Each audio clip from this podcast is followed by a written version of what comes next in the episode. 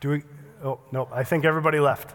I, we, will, we will sing the doxology next, next week. That's probably my bad. I think I did things a little out of order. Uh, I do apologize. Uh, this morning, we are continuing in our series, Keeping It Hot. Uh, and if you if this is your first time here, uh, I'm Pastor Nick. Uh, so great to have you here this morning. Uh, I'm filling in for Andre this morning. Nothing wrong. It was a planned absence. Uh, but he has been doing such a great job, and I'm so excited. Uh, I know he's super excited about this series, and he's even more excited about that green coffee mug. Loves the color green. Um, thank you guys all for participating last week in the in the wear green. I know uh, afterwards I talked to Pastor Andre, and, and it really uh, really uh, affected him and encouraged him. Uh, and that's what we're here for. We're here to encourage one another uh, through Christ. Uh, so this, this week, we are continuing in Keep It Hot. Uh, we are going to be in Colossians chapter 2, uh, verses 1 through 8. so if you have your Bibles and you want to turn to that, this will be the time to do that. Um, and just a couple, couple reminders into the introduction of the book of Colossians.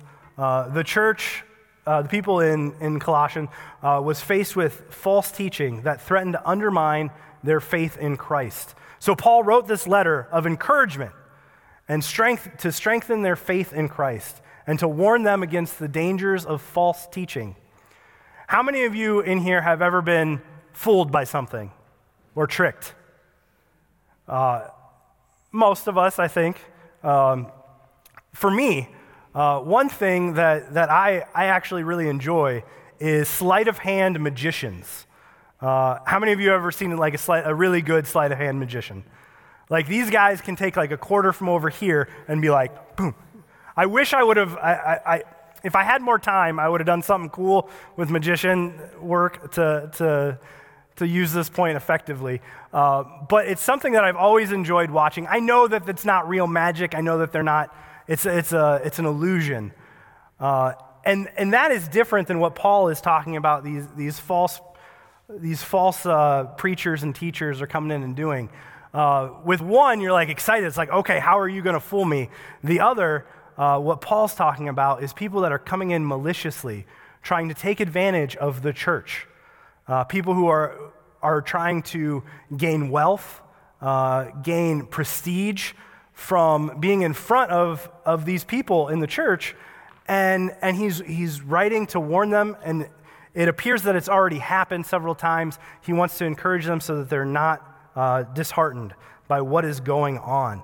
Uh, Colossians 2, verse 1 says, I want you to know how hard I am contending for you, for those at Laodicea, and for all those who have not yet met me personally.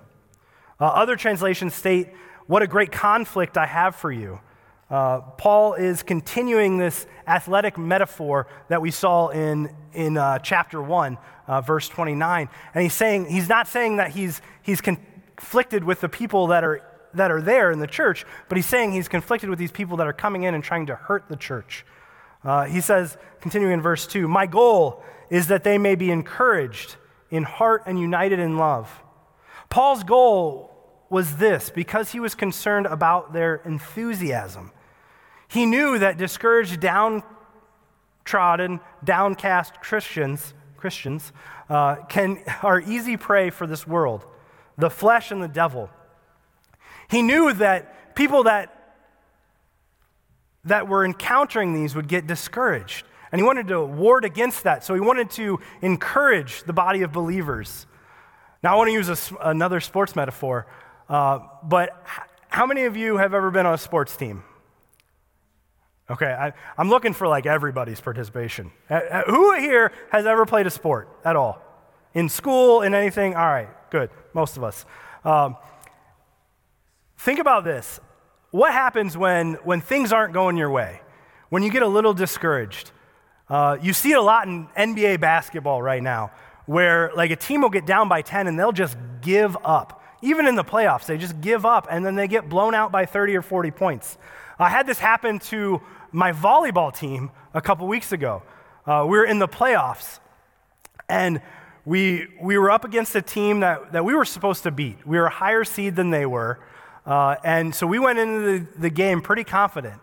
Uh, the first set came up, and, and we, we weren't doing great. We weren't playing great, uh, but we were in the game. And then down the stretch, a couple bad calls, uh, a couple mistakes by people on our team, uh, and, and we lost the first set. And then we had people who were arguing on our own team. They were divided uh, within us. And, and like, I was watching it, like, people were angry at each other, and I'm just kind of standing back here. I was like, we're just playing volleyball, guys. Uh, but the rest of the game, I'm just sitting there like, I'm not really into this because everybody's so upset. Uh, and everybody's so discouraged. And then we went down quickly, five or six points right off the bat. And we just couldn't recover from there. Paul is, wants to warn Christians against this. He wants to encourage Christians not to give up just because it looks like maybe we're a little bit behind. Not to give up just because we look around and we, we don't see as many people here as we used to. We're called to be encouraged. We're called to continue God's work. Picking up in verse 2 so that they may have the full riches of complete understanding, in order that they may know the mystery of God, namely Christ, in whom all in, in whom are hidden all the treasures of wisdom and knowledge. Now, this is an important idea in Paul's letter to the Colossians. With this, Paul refuted some of the bad teaching troubling the Colossian Christians. They were influenced by teachers who told them to seek treasures of wisdom and knowledge, but not to seek them through Jesus. Paul lets us know you will find you will only find the treasures of wisdom and knowledge in Jesus. He has them all. It's not wrong to seek after wisdom and knowledge, but we must seek them through God. In the, in the area he was in, sorry, in the people that Paul were, was, was talking to, they lived among the Greeks. And the Greeks loved their philosophy, and they loved to hear themselves talk about their philosophy. And they were always coming up with new things that, and whoever could make it sound the best, make themselves sound the smartest, that's who people would follow. And Paul is warning against this, warning against the people that could come into the church and sound really good about what they're talking about, and then lead the people away from Christ. Continuing in verse 4 I tell you this so that no one may deceive you by fine sounding arguments. For though I am absent from you in body, I am present with you in the spirit, and delighted to see how disciplined you are and how firm your faith is in Christ. So then, just as you received Christ Jesus as Lord, continue to live your lives in Him, rooted and build up in Him, strengthened in the faith as you were taught and overflowing with thankfulness. See to it that no one takes you captive through hollow and deceptive philosophy, which depends on human tradition and the elemental spiritual forces of this world rather than Christ. Paul begins by emphasizing his struggle for the believers in the church of Colossus and nearby Laodicea, expressing his desire for their hearts to be encouraged and united in love. He seeks to strengthen their faith and knowledge of Christ, who is the source of all wisdom and understanding. The passage then transitions to a warning against deceptive philosophies of human traditions that may lead these Christians astray. Paul continues and to caution them against being captivated by empty and deceitful philosophies that are based on human traditions and the elemental spirits of the world.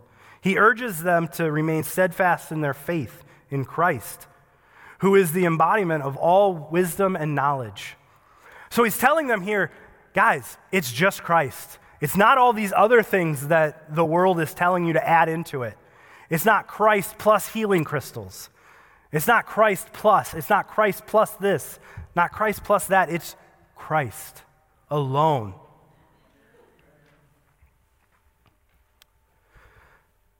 Paul further encourages the believers to continue their spiritual journey in Christ, rooted and built up in Him and strengthened in their faith. He emphasized the importance of gratitude and thanksgiving, reminding them to be vigilant and not to be taken captive by empty or hollow arguments that are contrary to the teachings of Christ. Three things we're going to look at uh, in the book of Colossians, uh, chapter 2, verse 1 through 8. Uh, and these are three themes that we find throughout Scripture and come up in our everyday life. One is being humility, two is obedience, and three is discernment. And we're going to break all three of these down this morning. First, we start with humility. Paul knew that when people get together, arguments will arise. That has been my understanding and my experience. Anybody else? When two or more are gathered, there are some arguments sometimes. Uh, also, good things. Um, it happens. It happens in every church in the world today. Believers will, will argue about things, and lots of times, the things that we tend to argue over are things that aren't even important. Can I get an amen on that one? Uh,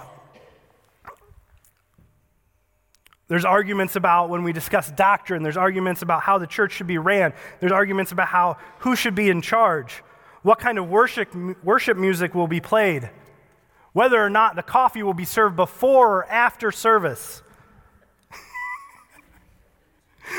oh, that one I'm on the side of before, just in case anybody like need somebody on their side. But um, anyway, there's all these things that, that we get up in arms about that at the end of the day, some of them just, they're not the main thing.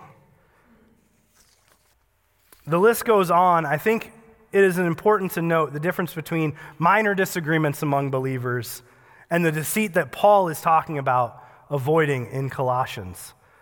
Uh, it takes humility, obedience, and discernment to tell the difference sometimes. If you would turn with me to 2 Kings uh, chapter 5. Uh, we're going to look at, the old, at an Old Testament story that I think brings all three of these themes together. Verse 1 Now Naaman was commander of the armies of the king of Aram.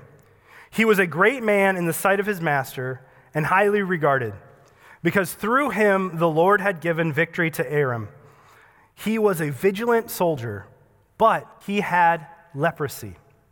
Now, leprosy carried a significant stigma with it, um, especially during that time.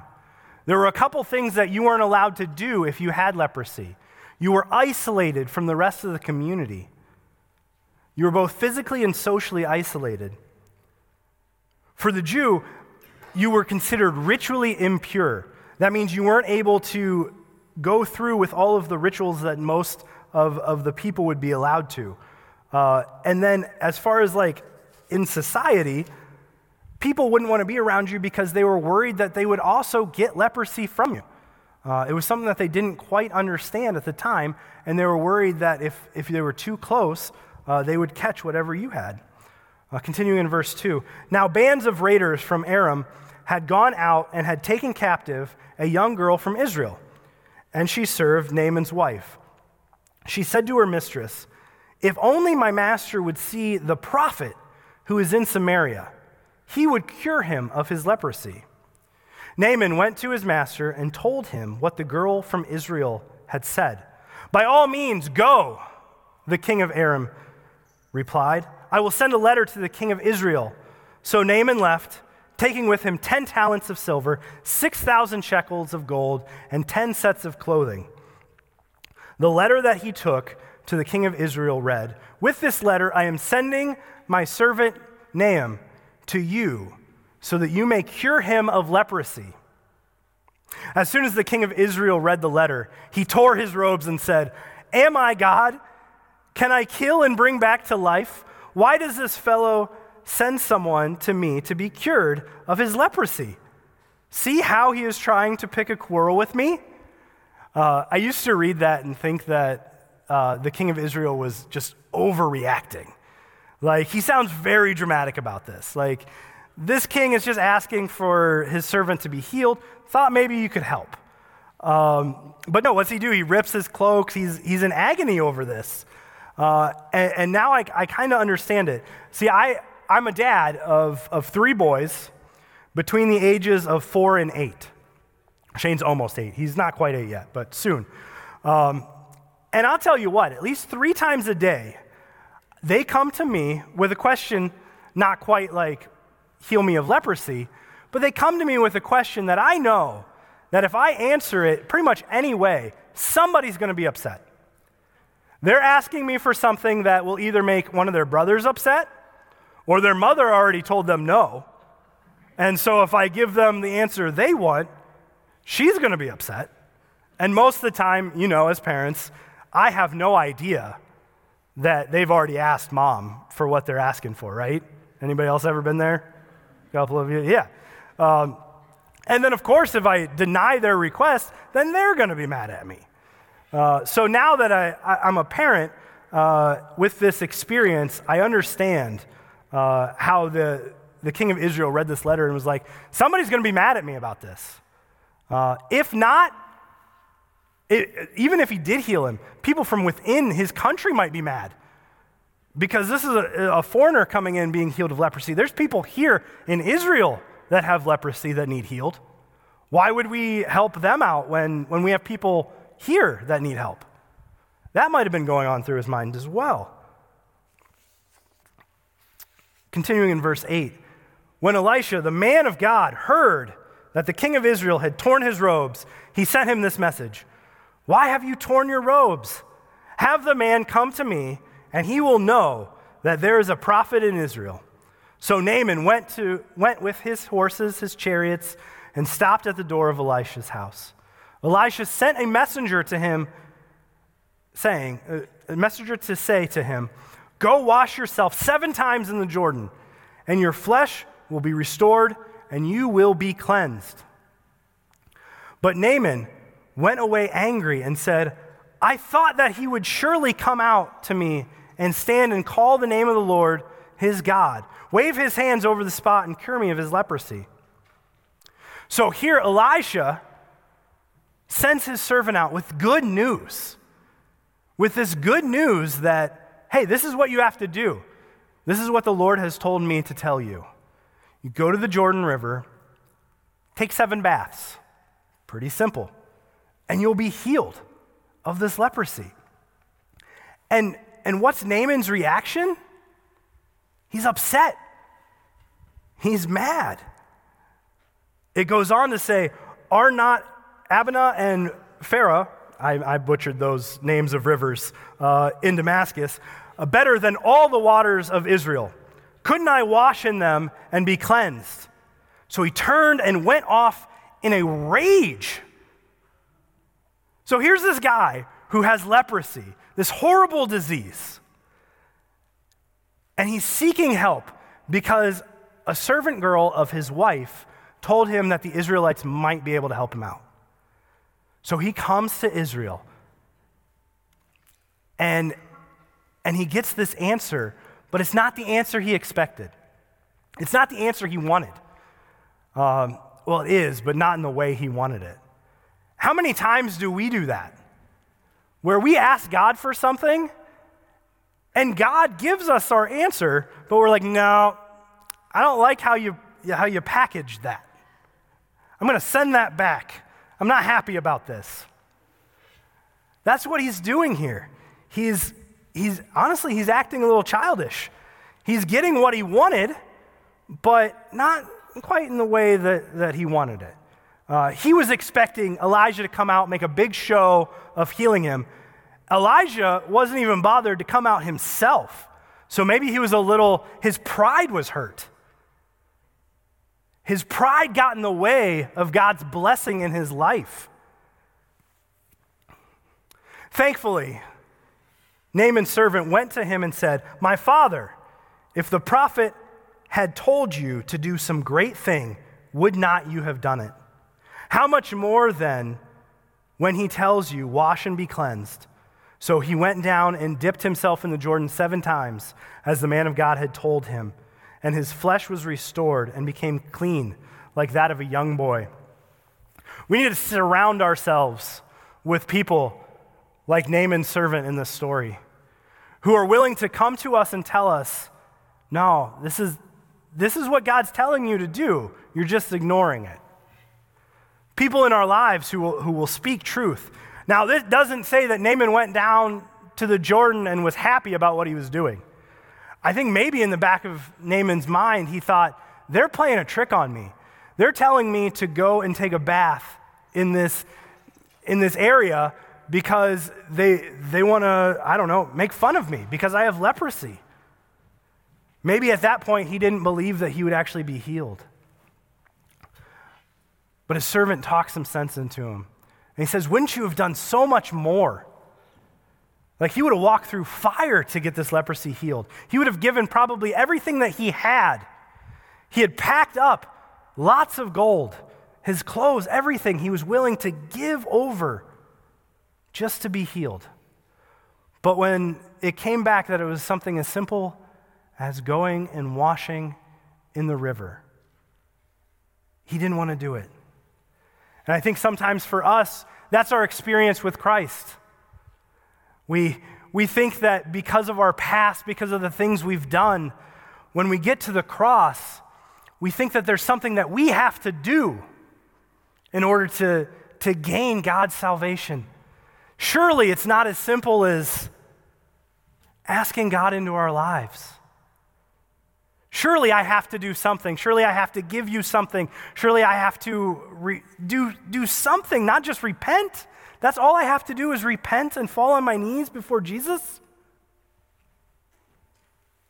Sometimes that's a hard pill for us to swallow because we think that we should have to do more. We should have to suffer more. God's gift of grace is given freely, it's for us to accept it. Now, that doesn't mean our life is going to be all sunshine and rainbows, uh, as all of you know. Uh, once we accept Jesus into our life, our life doesn't get easier, it does get better.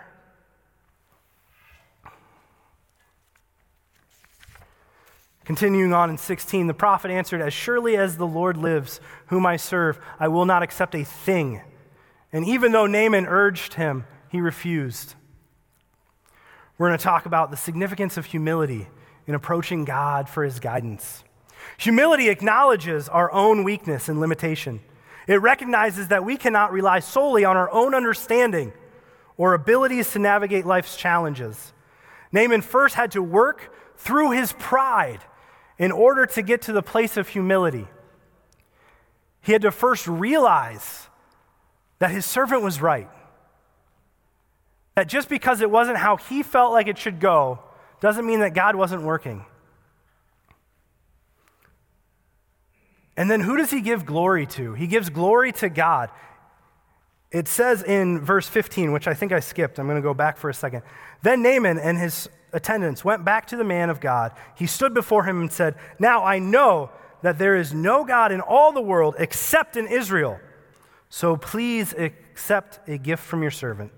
He acknowledges that there is no God in the world except for the God of Israel. That's a big thing because they had their own gods that they followed. His king followed a different God.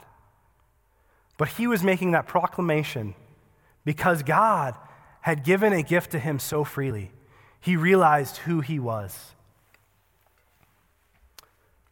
Second, the importance of setting aside our own expectations and submitting to God's will. Humility fosters a teachable spirit, an attitude of learning and growth. Colossians 2, verse 3 tells us the treasure of wisdom and knowledge are found in Christ. When we approach God with humility, we acknowledge that we still have much to learn that our understanding is limited. Uh, I've found this my entire life. The more, the more I'm in Scripture, the more I, I, I'm, the more, the closer I feel to God, the more I realize how much I have to learn still. It's, it's a process throughout our entire life that we're seeking after wisdom. Uh, with the youth, we've been, we've been going through the book of Proverbs. And, and Proverbs 1, it tells us how to seek after wisdom. And it's like we're seeking after a buried treasure. I told the youth when we were back there, I was like, it's like if I told you that there was $300 hidden somewhere in this room. How hard would you search for it? And they're all like, nah, we don't need money. No, they're like, is there $300 here? I'm like, no, I didn't hide $300. That would have been cool. I, maybe one day, well, I'll be able to do that. Uh, but it's one of those how are we seeking after wisdom? Are we seeking after it like we know that there's buried treasure here? All we have to do is keep digging? But the first step is to set our pride aside and come to the Lord in humility. The second point I want to make tonight is obedience as an act of faith. Naaman's, uh, Naaman's obedience to Elijah is seemingly simple. The instructions are easy go and, and, and take seven dips in the Jordan. Naaman ran the risk of looking foolish in front of his people. It was probably already a bit humiliating for him to have the disease that already made him look unclean. So, for what he had to do to get back into the river and wash himself over and over and over again had to have been hard. But he had to set his pride aside and humbly do what the Lord had asked. When we approach God with humility, we acknowledge that He is the ultimate authority. Obedience is an act of aligning our will with God's will.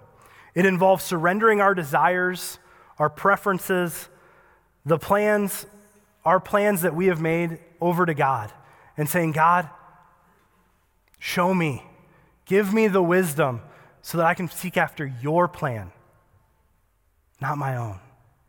Let me not lean on my own understanding, but on yours. And the third point that I want to make tonight is discernment in the midst of deception. And this is what Paul is writing to the church in Colossia to talk to them about so they won't be deceived. Let's revisit Colossians 2, verse 8. See to it that no one takes you captive through hollow and deceptive philosophies, which depends on human tradition and the elemental spiritual forces of this world rather than on Christ. I'm going to admit something to you right now. Um, and for those of you who know me, it's not really much of an admission. Uh, but I know nothing about cars. Nothing. Uh, I mean, I know that you, you put the key in, you turn it, you put gas in it, it goes. Uh, I know which pedal to push and all of that. Um, but as far as like the inner workings of a car, um, I don't really know much or anything. And honestly, I don't really care to learn much. It's never been something that I've been interested in.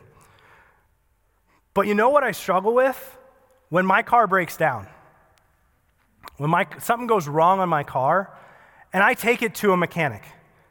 Now, I know there are there are lots of, uh, of good mechanics out there, and there are a lot of mechanics that are, that are going to try to rip you off.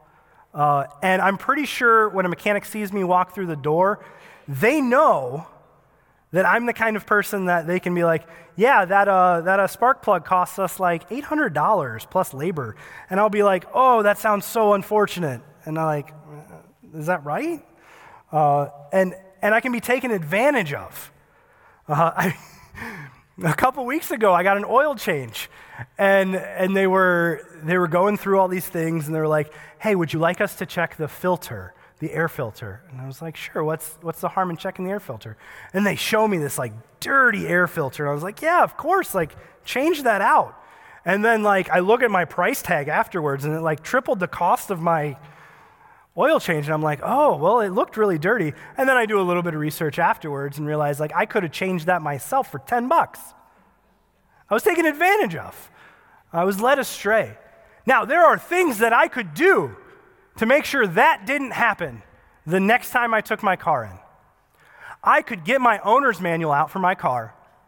I could read that thing from start to finish I could get on YouTube, I could watch all kinds of videos about it, I could seek out guidance. My father in law is a Toyota mechanic.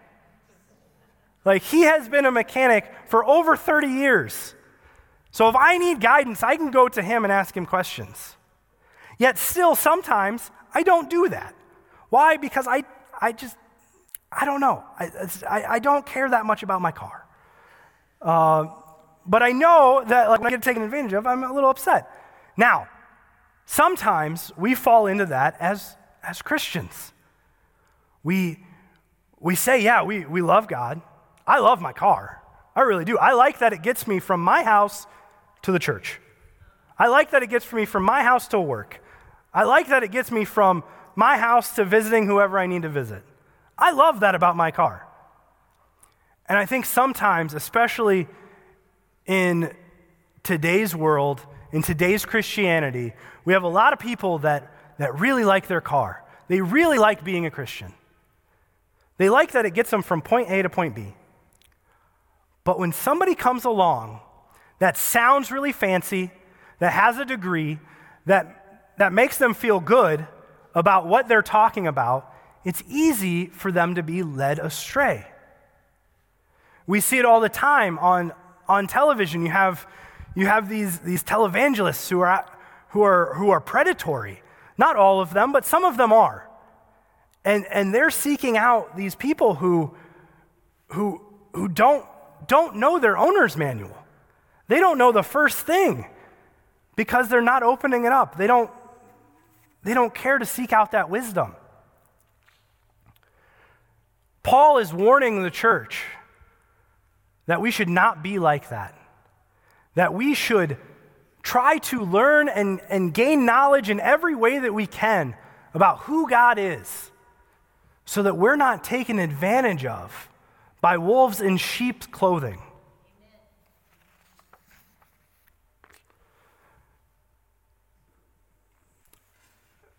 Continuing on, uh, the next point I want to make, and the last point I want to make, uh, is Naaman's initial struggle with accepting Elijah's unconventional instructions.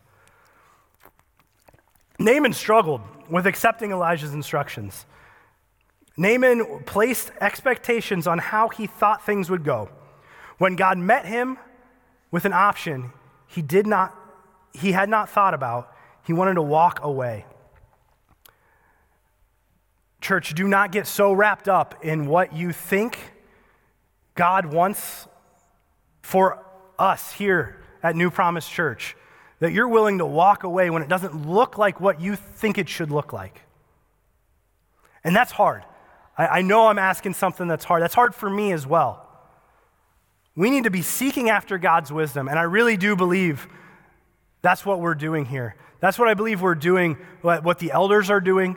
That's what I believe this, this search committee is doing. Uh, and I've met the candidate that they're talking to, and, and honestly, I, I've only met him once, but he is a man of God.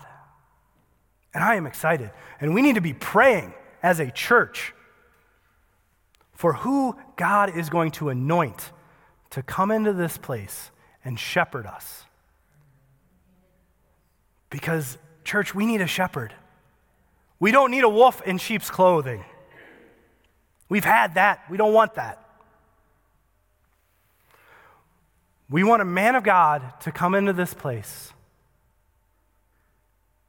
and to share with us how we can follow Jesus better. I want to encourage you today, church. It, just like Paul encouraged the church, be in the Word, be prayerful.